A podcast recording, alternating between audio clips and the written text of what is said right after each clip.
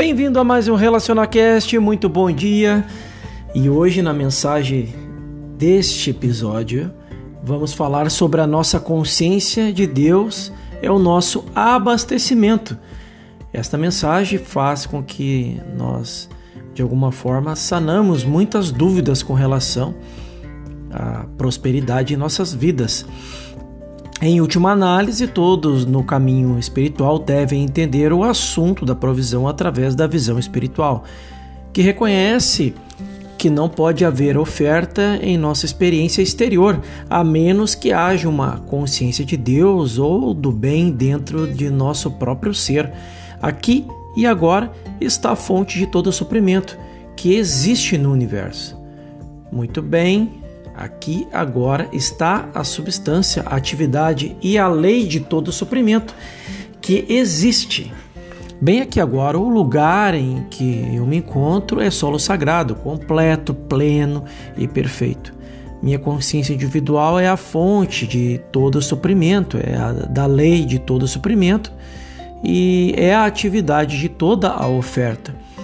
O espírito é o suprimento, a vida é a oferta.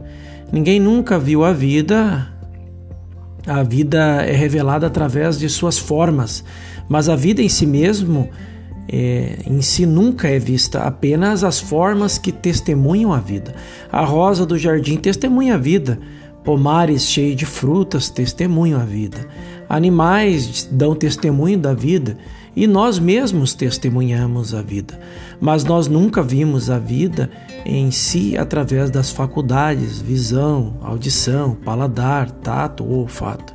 Só quem conhece a vida são aqueles que viram a vida face to face, face a face, que podem se retirar dos cinco sentidos físicos descansar profundamente dentro do seu próprio ser, até que eles transcendam a mente racional e então, com o seu olho interno e o ouvido interno, com discernimento espiritual interior, eles testemunham a vida. Quase pode-se se dizer que eles veem Deus enquanto ainda estão na carne.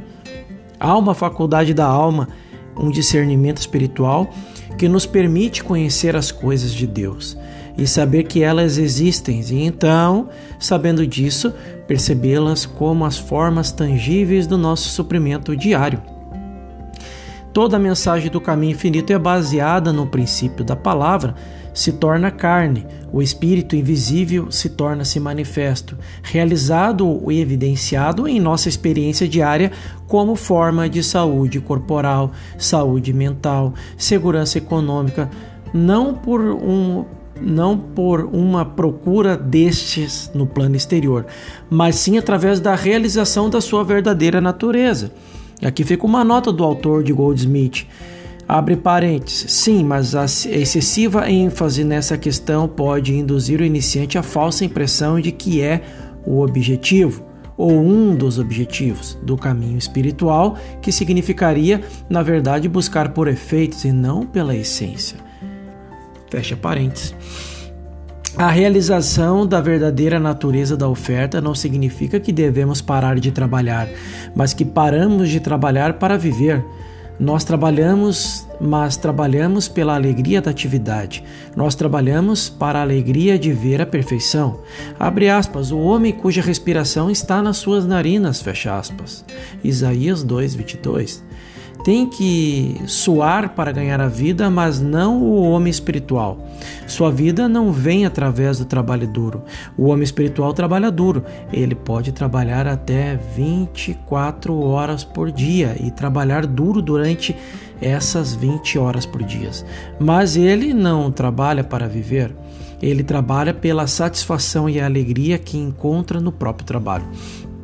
Aliás, o trabalho é, por 20 horas, porque a gente precisa pelo menos de 4 horas aí pra, para o descanso, o repouso. O homem espiritual sabe que o espírito invisível é a fonte do seu viver que seu Pai Celestial sabe que ele precisa dessas coisas antes mesmo de fazê-las e que é do seu bom grado dar-lhe ao reino. O homem fundado no espírito pode ser uma pessoa muito próspera e muito saudável, apesar da posse de qualquer propriedade ou saúde não ser a indicação de espiritualidade.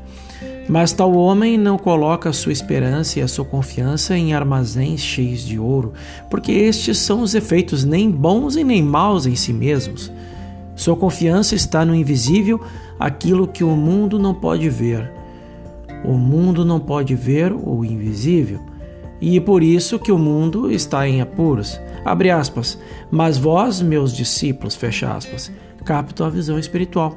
Você sabe que existe um invisível e sua esperança está nele, sua confiança está nisto?